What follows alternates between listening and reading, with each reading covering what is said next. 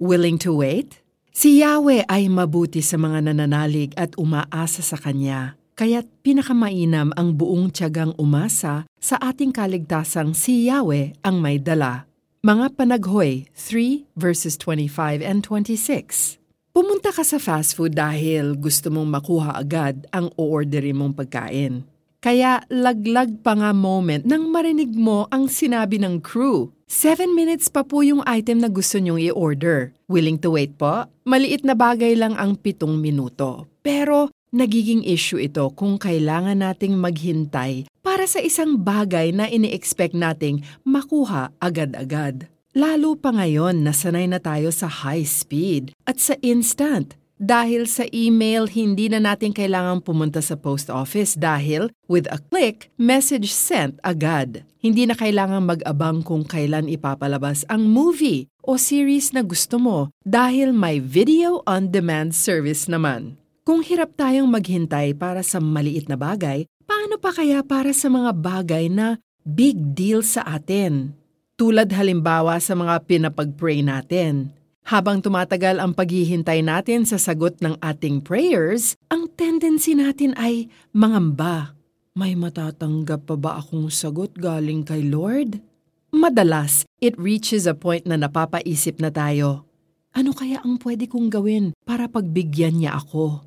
Pero hindi nakasalalay sa atin kung kailan at paano tayo sasagutin ng Diyos. Hindi siya makukumbinsin ng mga pagdadahilan natin kung bakit dapat niyang ibigay ang hinihingi natin. We have to trust that He will give us an answer when He sees it's the right time. Ang sagot ay maaaring hindi naaayon sa inaasahan natin, pero dahil nagmula ito sa infinite wisdom at love ng ating Panginoon, makakasiguro tayong ito ang pinakamainam para sa atin.